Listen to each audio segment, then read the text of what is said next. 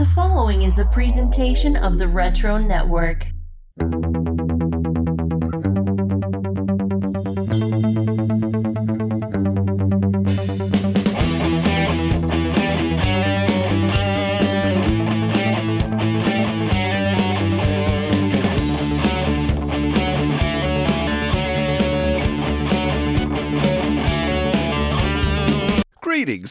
And welcome to another edition of Wizards Half. This is mini episode 68.5. These are the episodes where we get into all the nitty gritty details we didn't have time for on the main episodes. And uh, yeah, we've had uh, a lot of stuff going on, it feels like, you know, since episode 68 when we had our buddy Gabe on. Had some great conversation there. He's always a fun time. But of course, also, uh, we had our JLA special with our buddies Mike and Joe from the Dollar Bin Bandits podcast. We wanted to bring on these people, start out the new year nice and smooth. These are people that know their stuff, that are well spoken, and have opinions. And that's what it's always about, right? You want to hear those opinions. So we got into a lot of fun stuff on the episode. But before we get started here, a little bit of oversight that I have to correct because with Michael coming in late on the episode and just a good time we were having with our conversation, uh, unfortunately, we totally skipped the Jim and Todd's hype machine segment. How could you go on without knowing the current state of the tally? I know that you have just been cursing my name, and I apologize for that. Yeah, actually, there was not a lot of Jim and Todd news in this issue, and so that's kind of why it skipped my mind. But let us get into that right here as we have gone through issue 68 of Wizard. Todd McFarlane was mentioned four times, Jim was mentioned four times, so they were tied there, which means Jim Lee is still in the lead with a total of 404 mentions. Todd McFarlane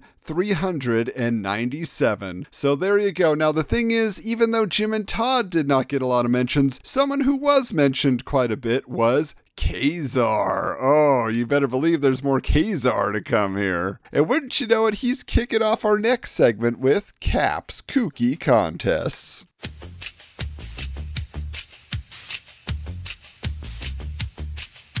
Marvel Comics presents the Back to the Savage Land contest. The new Marvel Kazar monthly title debuts this month, brought to you by the fan favorite creative team of writer Mark Waid and artist Andy Kubert. And if you can get yourself in that Savage Land mood, you just might walk away with a piece of this great new series. How to play. Kazar's bestest buddy, don't tell Shanna, is his saber-tooth tiger Zabu. They're so friendly that Kazar occasionally gets to ride on his back. But what if other Marvel Universe characters were that friendly with Zabu. We want you to draw us a picture using any medium you want pencils, markers, dinosaur blood of a Marvel Universe character riding on this big kitty cat's back. The wilder the better. Best entries could win some savage prizes. Grand prize one reader whose art entry is the best will receive some art of his own, a stunning Andy Kubert original from the new Kazar series. They'll also win a copy of Kazar number 1, autographed by Mark Waid and Andy Kubert. Second prize 25 readers will each receive a copy of Kazar number one autographed by Mark Waid and Andy Kubert. This contest is sponsored by Marvel Comics, the most savage ones of all. Now, uh, on the entry form here, it says, you know, your name, address, all that. But then it says, do you ever run around in a loincloth? Come on, be honest. So that's just fun. All right, now as far as our legal text goes, it has, says here Savage Legal Land. Contest open to anyone except employees of Wizard Press, Marvel Comics, their immediate families, or Siegfried and Roy. Let's see you two girly men tame Zabu, manliest of all saber-tooth tigers. All right, next one here. Uh, offer void where prohibited, regulated, or restricted by law in a manner inconsistent with the purposes and rules hereof. Anyone caught cheating will be forced to see what's beneath Kazar's loincloth of fear. So they're big on the loincloth. Although he's not even wearing a loincloth, really. He's got, like, as I recall from reading the first issue, kind of these shredded up jean shorts. So I don't know if that quite applies. Next up, Graffiti Designs presents a Mound of Merchandise contest. Says, as you can see here, the fine folks at Graffiti Designs make some of the best comic merchandise you're ever going to find. But as much as they make, there's still got to be something left that they haven't done. What is it? You tell us. We want you to draw and or describe your idea for a comic product you'd like to see Graffiti Designs produce. Randomly selected readers can win grand prize, the Mound of Merchandise. One reader will receive an Astro City limited edition print signed by Alex Ross, a Tug and Buster t shirt, a Madman beach towel, a Groo cheese dip cold cast sculpture, a Doc Savage sculpted pin, a Mr. Monster Origins limited edition hardcover, a Chaos Comics Christmas magnet set, a Witchblade t shirt, a Too Much Coffee Man t shirt, a Chaos Halloween embroidered jacket, size extra large, a Sandman the Wake t shirt, a Marvel's hardcover, a Bone magnet set, a set of Groo Cloisonne pins, an Evil Ernie t shirt, a set of Chaos Comics coasters, a Lady Death glass mug, a Songs from the Xenozoic Age CD, a Milk and Cheese magnet set, and a Life of Groo graphic album. Whew!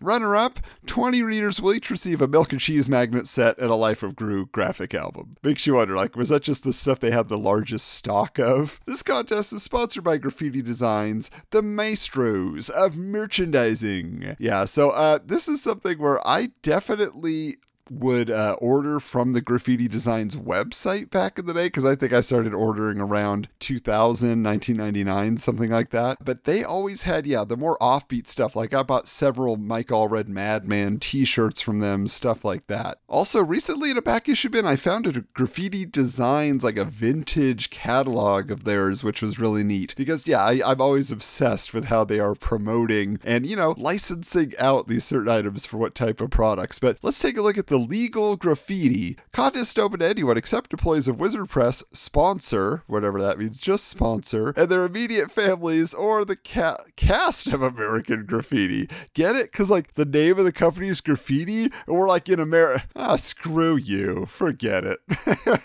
they got tired of their own joke there. All right, let's check this one out here. It says offer void where prohibited, regulated, or restricted by law in a manner inconsistent with the purposes and rules hereof. Personally, we'd like to see Nick Fury brand cigars. Nothing's more wholesome than that. Hmm, actually seems like a missed opportunity, but I guess nowadays you don't see. I mean, did Samuel L. Jackson ever have a cigar in any of the movies? I don't think so. They're not trying to promote that, I guess. All right, on to the next contest. So, this next contest is one we actually mentioned on the podcast. Dark Horse Comics presents the Gunsmith Cats Contest. Rally? Minnie May? Which one is your favorite Gunsmith Cats bounty hunter? Couldn't tell you because I've never read it. Maybe you like Becky, Bean Bandit, or Misty. I think my favorite has to be Bean Bandit. Let us know by doing up a drawing a one favorite cat. Use ink, pencils, paints, gunpowder, whatever medium you wish, because the best ones will win these explosive prizes. Grand prize one winner will get a Gunsmith Cats sketch signed by Kenichi Sonoda, a copy of the Gunsmith Cats Bonnie and Clyde tra- paperback, and a copy of Shades of Grey, the new series, shipping in May. Second prize four winners will each get a sketch signed by Kenichi Sonoda, the Bonnie and Clyde trade paperback, and a copy of Shades of Grey. Ten winners will each get a Bonnie and Clyde trade paperback and a copy of Shades of Grey. This month's contest is sponsored by Dark Horse Comics, and we think they're the Jody to our Chachi.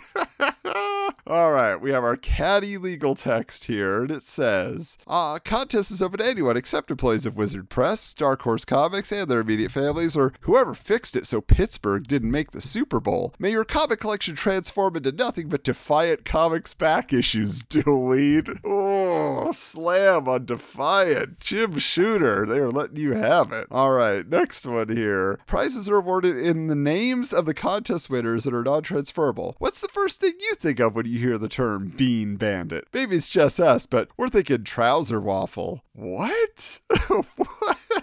Yeah, so that was in a different place than normal, but uh, trouser waffle and bean bandit, all of that sounds a little iffy. Ah, all right, let's move on to the next contest. Here's what I can get behind.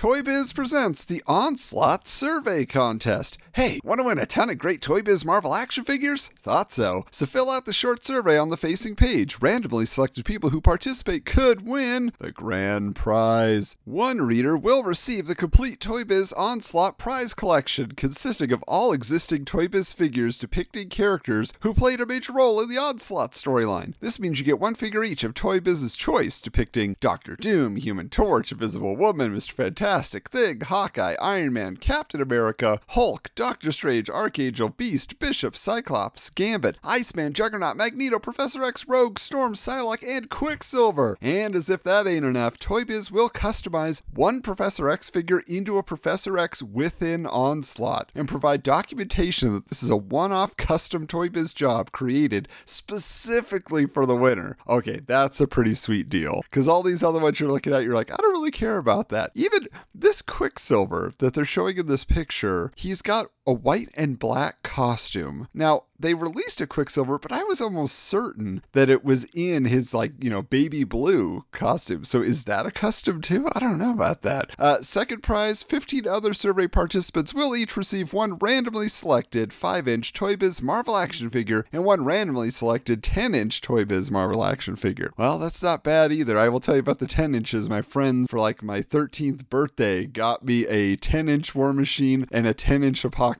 What, what am I going to do with these? they do not fit in with the rest of my figures. You should have known better, Lawrence. All right, here we go. Legal text here. Contest is open to anyone except employees of Wizard Press, Toy Biz, and their immediate families. And that's it? Oh, come on. This is a Marvel contest, so we're not going to get any jokes. Ah, what a rip. All right, and before we close out Cap's Kooky contest, we do have one more bonus contest. That's right, the JLA tryout contest from the JLA special. It says here the current incarnation of the Justice League of America is more than just Batman, Superman, and a few assorted hangers on. The new JLA is going to be pulling in heroes from all corners of the DC universe on an as needed basis. You never know who's going to be showing up. Maybe Plastic Man, maybe Wildcat, maybe you? Who, me? Yes, you. Even you can try out. We want you to make yourself into a JLA worthy superhero. Just send in a drawing of yourself in a superhero garb and your superhero code name. That's it. No more, no less. Come up with the coolest drawing and the bestest name you can, because the top entry, as selected by the little JLA helpers at Wizard Press, will receive a special JLA walk on appearance. Wow, didn't know about that. Oh, yeah, keep reading JLA every month to see our winner in action. So, and there's a picture of Batman here, and he's saying, if you're the one selected, your lazy slacker butt had better not slow us down. Grand prize one lucky reader decorated in the superhero garb of his own creation will be drawn into a future issue of JLA, where he will get his application for JLA membership officially rejected. Knowing what we know about JLA writer Grant Morrison, he'll probably have some fun with this. Hey, it's your chance for comic book stardom, and no grumbling about getting rejected. Fame is fleeting, you know? And let's see if we have any good legal text here. It says, contest open to anyone except employees of Wizard Press, DC Comics, and their immediate families, or Maxwell Lord, Snapper Carr, Oberon, or any other second tier flunkies.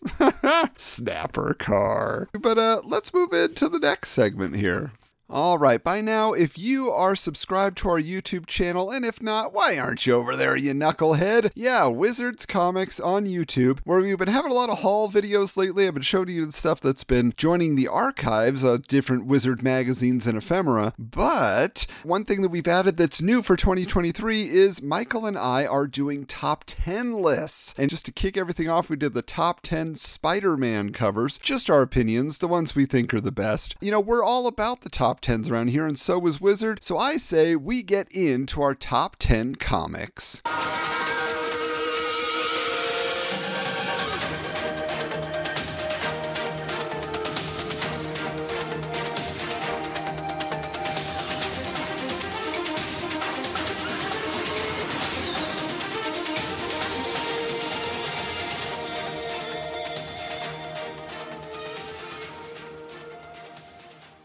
Now, the number one comic at this time was Witchblade. Once again, in the number one position, Witchblade continues to choke the change out of all you fanboys with a fetish for tough chicks with long, stiff, pointy swords. Golly, what would Freud say about this? We don't know, and quite frankly, we don't want to. It would probably ruin our whole perception of manhood. What we do know is that this issue is one rare commodity. Heck, you'd have a better luck finding a date with the opposite sex than finding this issue. No, wait, we forget who we're talking to. You'd actually have more luck finding an issue of this book than getting a date with a member of the opposite sex. Sorry for any false hope.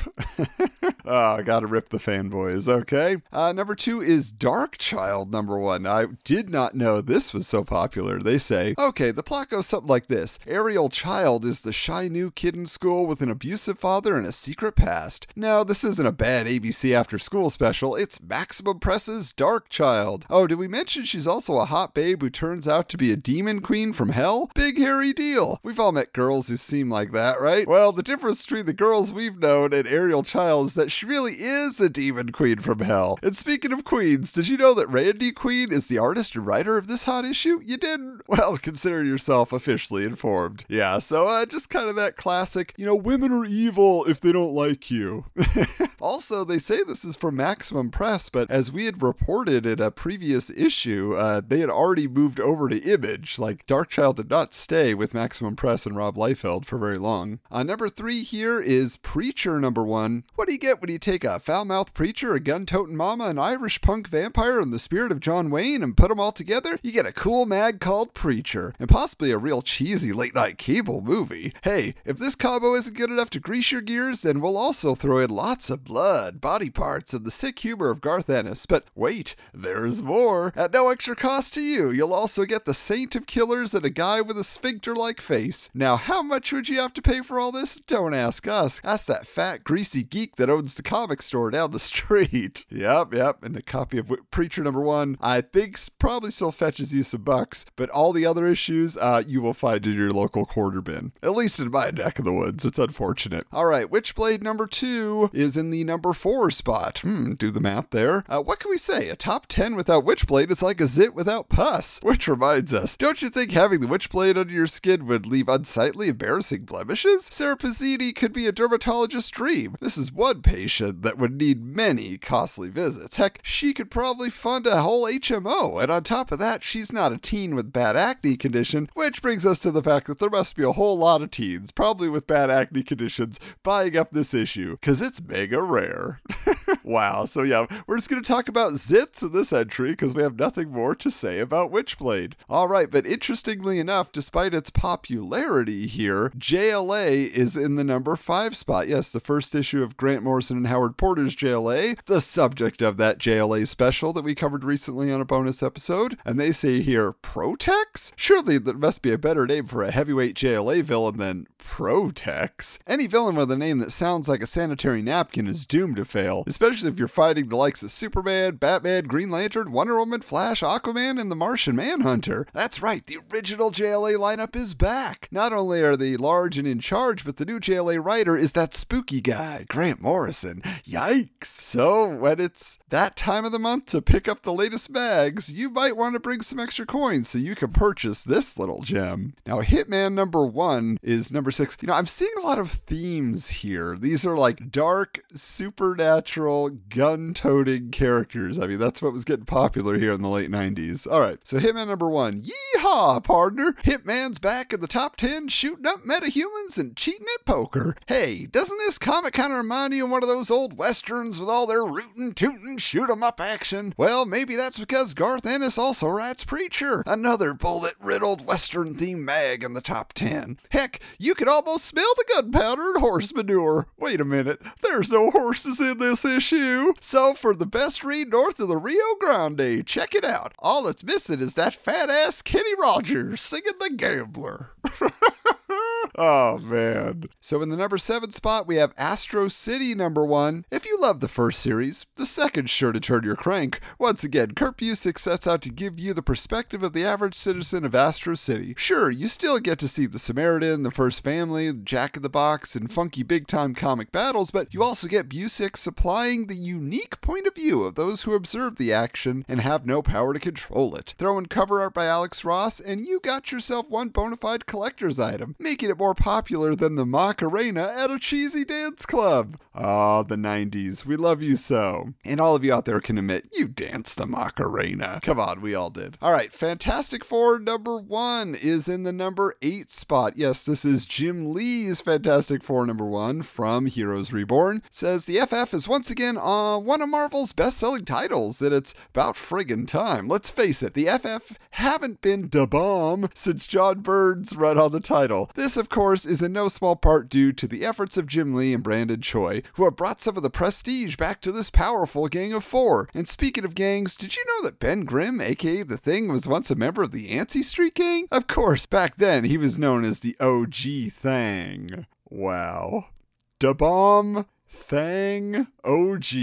Yes, indeed. Uh, this is 90s slang at its finest. Okay, number nine is The Darkness, number one. Man, Garth Ennis is ruling this. Uh, what do you do if you turn 21 and are granted the most awesome power this side of the Witchblade? If you're Jackie Estacado, hitman for the Franchetti crime family, you open up a whole can of whoop ass on the goons who want to take it away from you. And then you take down the don of the opposing mafia family with that Irish rabble rouser, Garth Ennis, scripting his usual ultraviolent and darkly humorous mayhem, and Mark Silvestri finally penciling a regular series again. This one's a no brainer from Top Cow. Now, in the number 10 spot, Kingdom Come number one, holding on from the previous year, you know? So here we go. Hey, did you know that when Elvis was a young fanboy, his favorite superhero was Captain Marvel Jr.? It's true, and it's been speculated that Elvis's big collar jumpsuits with the short capes were inspired by that Fawcett character. Well, in this highly acclaimed miniseries, Alex Ross brings this fashion faux pas full circle by giving us the future Captain Marvel Jr. He's got Elvis's sideburns and a neckline plunge to the Marvel's navel. It turns out the King of Rock and Roll was also a comic geek, and here we thought he was normal. Yeah, that's 100% true. In fact, in addition to that, he gave out all these like gold chain necklaces to his crew, you know, his Memphis Mafia, his inner circle, and it was the Captain Marvel lightning bolt, and it said TCB, which was taking care of business. I don't know. Just some Elvis trivia for you here, but we are not done because now we got to get into the top 10 heroes and villains because we are celebrating top 10s. Let's check it out.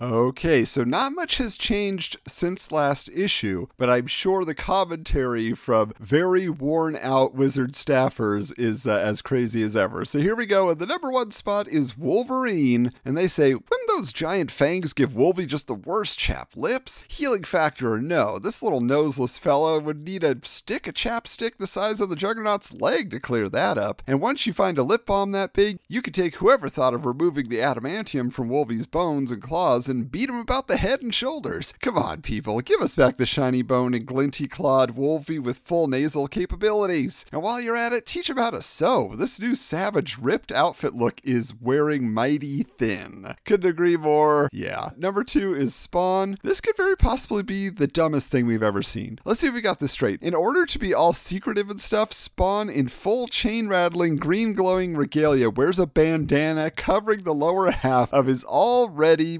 masked face. So if Spawn minus Bandana were called to do a superhero lineup along with, say, oh, I don't know, Lockjaw, MODOK, and the Newsboy Legion, anybody who had seen Spawn disguised with this spiffy, keen bandana would be hard pressed to pick him out of the lineup. Whatever. Number three is Fairchild from Gen 13. It all makes sense. Curiously orange hair, gravity defying body, wrinkly chin. Fairchild is a Skrull. We knew there was no way a babe could be as hot as Gen 13's Caitlin Fairchild and not be an alien, an android, or have made a pact with Satan. Furthermore, we knew. Oh, what's that? What do you mean Fairchild is just a comic book drawing meant to spark the blazing hormones that, much like Bruce Banner's raging alter ego, lie buried deep within all frustrated comic fans? You mean she's not, you know, real? No? Man, we ain't never gonna score. Number four is Dark Claw. Anybody remember that mildly adult comic book Faust? No? Oh, it was a hoot. Chock full of mindless sex, rampant drug abuse, and over the top violence that'd make Garth Ennis flinch. Uh, anywho, whoever designed Dark Claw's costume sure remembers that title because the Amalgam Heroes outfit is exactly what Faust's zoot suit looked like. Just mix around the colors a bit. Faust was mostly dark blue with a red mask and cape and whatnot. And Bambo, you'd have Dark Faust or Faust Claw, whatever you'd like. Wow, I never made that connection. You know, I did actually buy the movie on VHS that was inspired by the comic and tried reading an issue of Faust. I got about three pages in. Yeah, that's ugh, that's rough stuff. But I think they're not wrong. I never even made that connection. The Dark Claw is just Faust. All right, number five is Spider Man. Spider Sense Perky. Well, at least Marvel is trying. After years of turning Spidey into something he's not, they're steering back into the core of the character. Gone are his back to life parents, MJ's pregnancy, his grim and gritty attitude, and that horrific spider clone abomination. The new Spidey stories are getting much, much better. They've got Spidey fighting some cool supervillains. Hey, not a hide nor hair of carnage in over two months. He's back in a school setting and he's upbeat and even cracking jokes. Well, nice to know they approve of the direction back to the old status quo.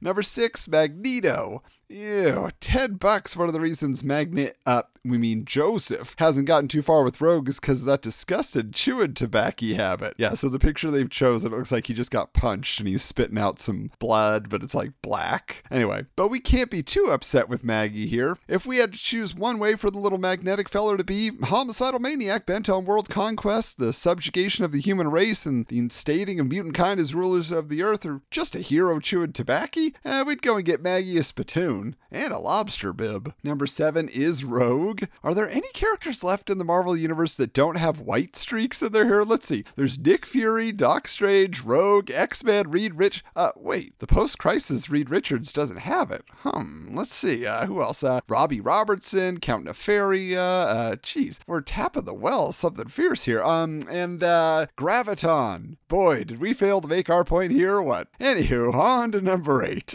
but that is a, a long held fact just all white hair or the white streaks. Very, very popular. Number eight, Witchblade.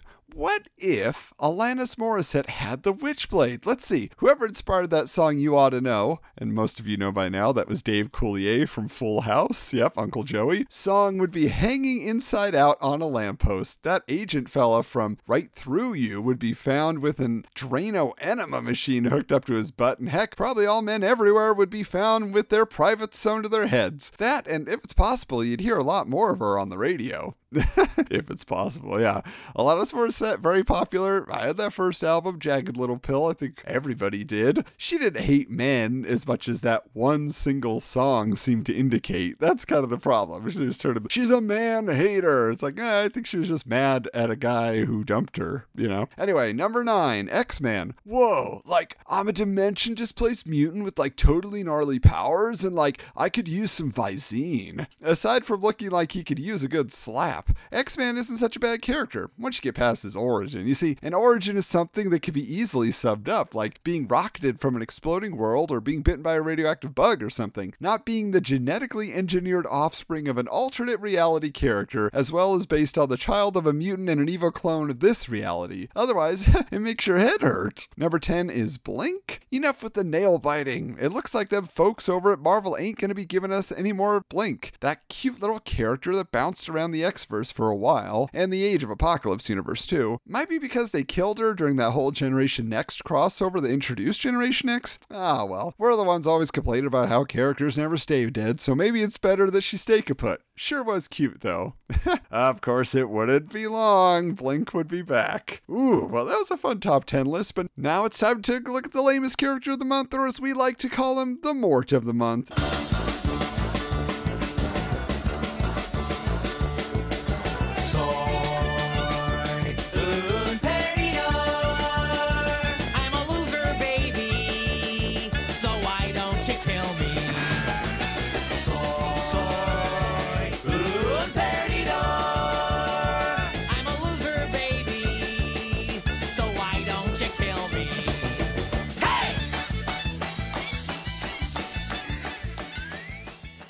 And this time around it's Space Cabbie.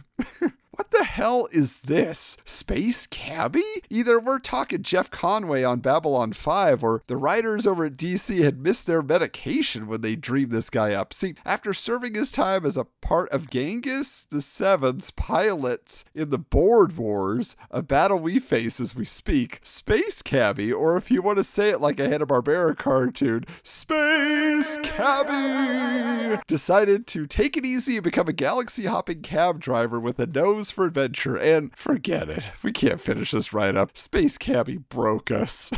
and he has uh, nine on the Mordo meter. I think that is the highest anybody. Well, actually, I think the Spider Clone at one point got like beyond the the Mordo meter. I don't know. We'll have to look back and check that out. But Space Cabbie, again, I gotta know. Did he have his own comic? Like, is there a Space Cabbie comic, or was he a segment or a backup feature? Because I just can't imagine that they would literally release a comic called Space Cabbie. But let's get on to the next segment here. Well, Wizard is reviewing some comics, so I say it's time we get into The Skinny.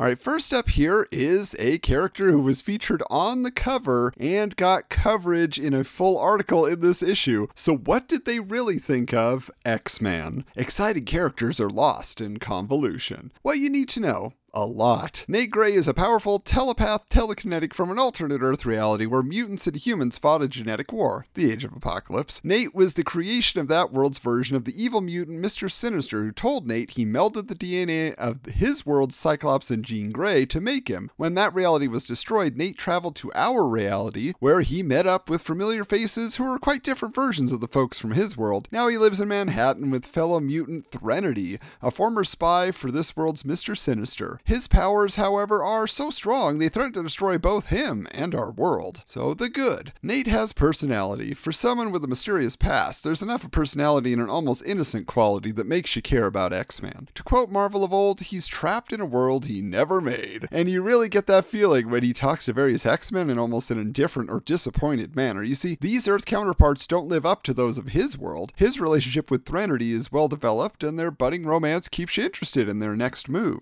For the X books, this series is surprisingly reader friendly, even with its confusing premise. The creators give you just enough information so you can follow what's going on. Even the two Onslaught issues were accessible. When X Force showed up in number 18, all their names and powers were given, cluing in the new readers. The bad. The book is mired in convoluted plot lines. If you don't know about the Age of Apocalypse, Inferno, the Hellfire Club, and tons of other X facts, you miss the big picture in X Man. Unfortunately, these chaotic, out of control storylines are considered the norm for today's X books. If any book published today needs a recap box explaining who X Man is and what his powers are, this is it. While we don't want to be old fuddy duddies, we still have a major problem with Nate and Threnody stealing all the time. It's not just that it makes them poor role models, but it makes Nate a hypocrite. He tells Threnody to stop stealing, and then he turns right around and steals things himself. The buzz. There's already tons of buzz on this book, which consistently ranks in the top 20 best selling comics list each month. Fans dig it. The skinny. If you just take the two characters of Nate and Threnody trying to get by in NYC, it's a pretty good read. But there's so much convoluted X-Men baggage that it seriously hurts this title. So, X-Men, yeah. Uh, you know, we talked about it on the episode, Gabe and I, and it does seem to, yeah, have some interesting points to it. I didn't feel mired in the X-Men continuity, but at the same time, I'm fairly familiar with all those things. So, X-Men is just a comic book fans, or specifically X-Men fans, book. Though you're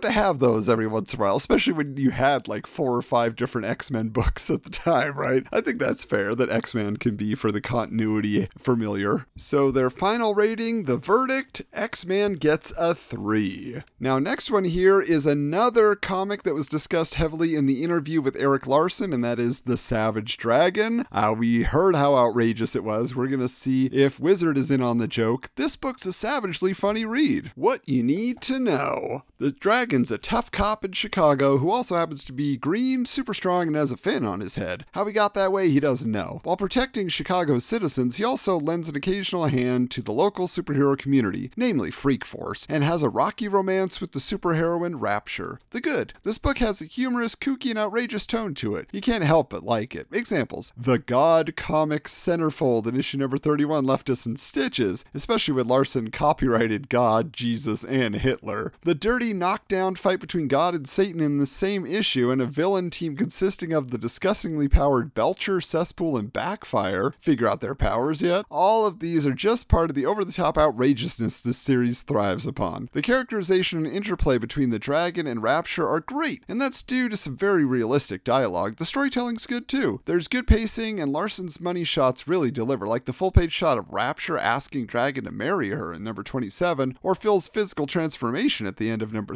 32. Also, you never know where this series is going. There's so many twists and turns, it quickly hooks you right in. When Rapture reveals to Dragon that she's pregnant with his child, you wonder if she's lying. If it's really his, Dragon's supposedly sterile, and what'll happen to the kid when and if it's born. And who could have predicted that AIDS patient Phil would turn into a dragon lookalike following a transfusion from the dragon, only to literally explode a few pages into the very next issue? The bad. With the Savage Dragon cartoon, dragon action figures, and superhero like covers, parents and readers may think a comic is for kids, may think this comic is for kids, but the language and sexual content are pretty inappropriate for the audience that's deceptively led to read it. A suggested for mature readers label would alert potential buyers to the somewhat adult nature of the series without having to censor the book. The book's occasional guest stars are unnecessary and take away from the dragon. Spawn, the Maxx, and Wildstar were thrown into the main stories without really explaining who they were. Savage Dragon 30 actually continued from Spawn 52, but you wouldn't know it because it's never mentioned. This book needs a What Happened Before box, similar to Spawn's. Also, there's way too many supporting characters. While they're interesting, they take away from the main star of the book, the dragon. Although that is Erik Larsen's thing. The guy loves a team up, whether he's lending out the dragon or bringing in characters. I will say about that Spawn issue, that was 100% like, wow, you have to have that if you're a Spawn reader because Savage Dragon had been sent to hell and Spawn had been banished to hell. And at a certain point, then Spawn is released from hell and goes back to his world. So I'm assuming they don't really explain that he met the Savage Dragon in hell or anything in the Spawn comics. He just appears back from hell at some point. So to get the full story, you had to read Savage Dragon. So you would hope there'd be a reference point somewhere. I, I'd be curious to check out that Spawn 52 and see uh, if there's any mention there. But the buzz. There's a strong and loyal following of the Savage Dragon, and Larsen continues to crank it out on a monthly basis, all his lonesome. Fans wouldn't want it any other way. The skinny. The Savage Dragon is a guilty pleasure. While it often goes way overboard on violence, TNA shots, and too many supporting characters, the book is still a lot of fun.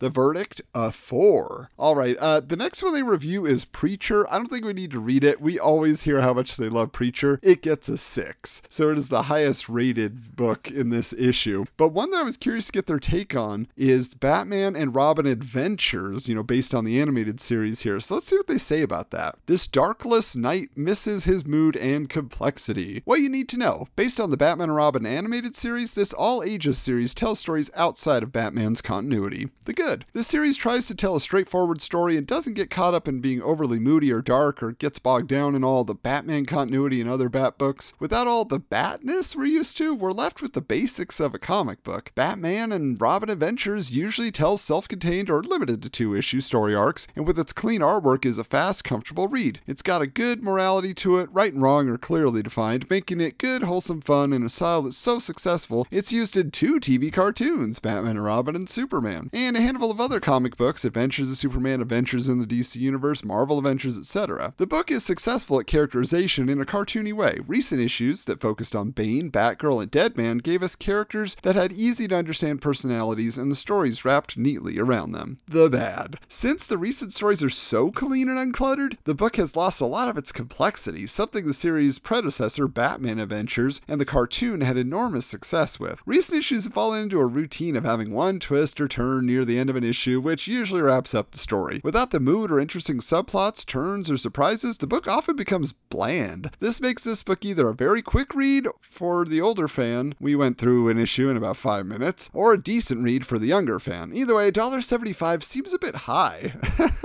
wow. Especially when Marvel puts out series like Marvel Adventures, based on Marvel's numerous animated series, for 99 cents. Also, when a lot of guest characters appear Scarecrow, Talia, Batgirl it is assumed that the readers know what they're all about, but since the series is taken out of continuity, many new Bat fans are picking this book up. A little background info would help a great deal. The buzz, this cartoony style has caught on. Adventures of Superman, Adventures in the DC Universe, Marvel Adventures, etc. You're just gonna keep listing those titles, aren't you? With a lot of fan appeal. The Skinny. While a fun book, Batman and Robin Adventures lacks the substance or mood it needs to fill the spaces these rapid paced stories leave. It sorely misses the edge that Batman Adventures and the animated series had. The verdict, a 3. Yeah, interesting that X-Man and Batman and Robin Adventures got the same score, but this is something, I don't know if you guys are picking this up too, as we are covering all these reviews in The Skinny. Wizard definitely just wants you to explain characters every time they appear on a page. You're like, please tell people what this character is all about, explain their powers, explain in 20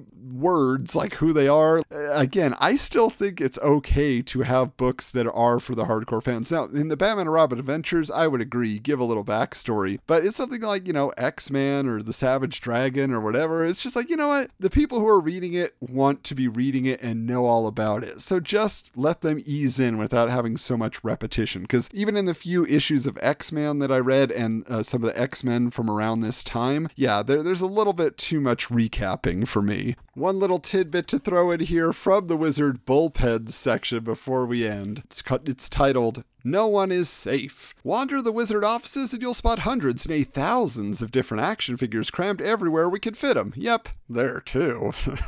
it was on one such desk where the new Kenner 12 inch Luke Skywalker doll, belonging to one editorial assistant, Matthew Senreich, was sitting until it just vanished. Senreich takes us through the harrowing events. Quote, I walked into my office one day and saw a bunch of post-it notes with arrows on them leading to my computer, where on the monitor was a typed letter that simply read, I have Luke. Over the next few days, I'd find an occasional trail of notes leading to an article of Luke's clothing. Eventually, I got back all his stuff, but no traces of him. I kept thinking my poor Luke was tied up naked somewhere by some evil wizard staffer, though I can't prove it. My money's on Scott Beatty. So, were Matt and his doll ever reunited? Quote, One morning after getting home really late, I woke up to find my naked Luke basking in all his glory on my windshield. Somebody went to a load of trouble to try and corrupt my doll. so, how did the entire sordid incident leave Senreich feeling, quote, I felt so sorry for Luke. He was so violated. And I don't think he'll be showing up again in this office. Lucasfilm was not available for comment. so, more shenanigans from the wizard offices. But if you want more shenanigans, you know where to find them. Yes, next time around, we are going to be covering issue 69 of Wizard. Oh, this is going to be a fun one. We're bringing back another old friend, William Bruce West, a man who knows his comics, especially in the 90s. So we are going to have a fun conversation with him about all manner of topics which are covered within. Of course, if you want to stay in touch with us, find us on Twitter at Wizards Comics, on Instagram at Wizards underscore comics. Hey, do you like TikTok? We're getting on there too. I can't believe we are entering TikTok. Slowly but surely, it's at Wizards Comics. And if you want to find us on YouTube, also Wizards Comics. Like I said, we got our top 10 list series that is kicking off there, and Michael and I have more planned for this year, so you want to stay tuned. We're looking to team up on a weekly basis, which we're very excited about. Michael's finally available to get geeky. Uh, also, uh, if you want to go to our TeePublic store, you know, we don't get too much money. We get like a buck fifty off the shirts, guys, but it's just cool if you're wearing the merch out and you know, spreading the word on the podcast, letting people know. Of course, we can't leave without pitching the Patreon. Why do we want you to join the Patreon? Well, you're giving us five bucks a month, and after Patreon gets their cut, a little less. Again, it's more about building a community over there, and your support does help just cover some of the costs for running the podcast. But the more friends you tell to hop on, tell them how awesome it is that you get uncut episodes. They are unfiltered. That is the number one thing all our patrons tell us that it was worth getting those episodes just in their full form. Uh, also, you get a scan of the issues, which we're very excited to bring your way. Uh, even more recently, we offered a scan of your choice to our patrons. So that would be an available offer if you jump on there and you say, hey, I want a scan, you know, from 2005. Okay, we'll try to find it for you. So head on over to patreon.com forward slash wizards comics and uh, join up and have some fun. Meet some people. A lot of our past guests and friends from the podcast have joined up too because to them it's worth it. Again, they just keep telling us these uncut episodes. Never knew it was so valuable, all the nonsense that Michael and I spew in between segments. But hey, there you go. But thanks so much for checking out this mini episode. And until next time, keep your books bagged and boarded.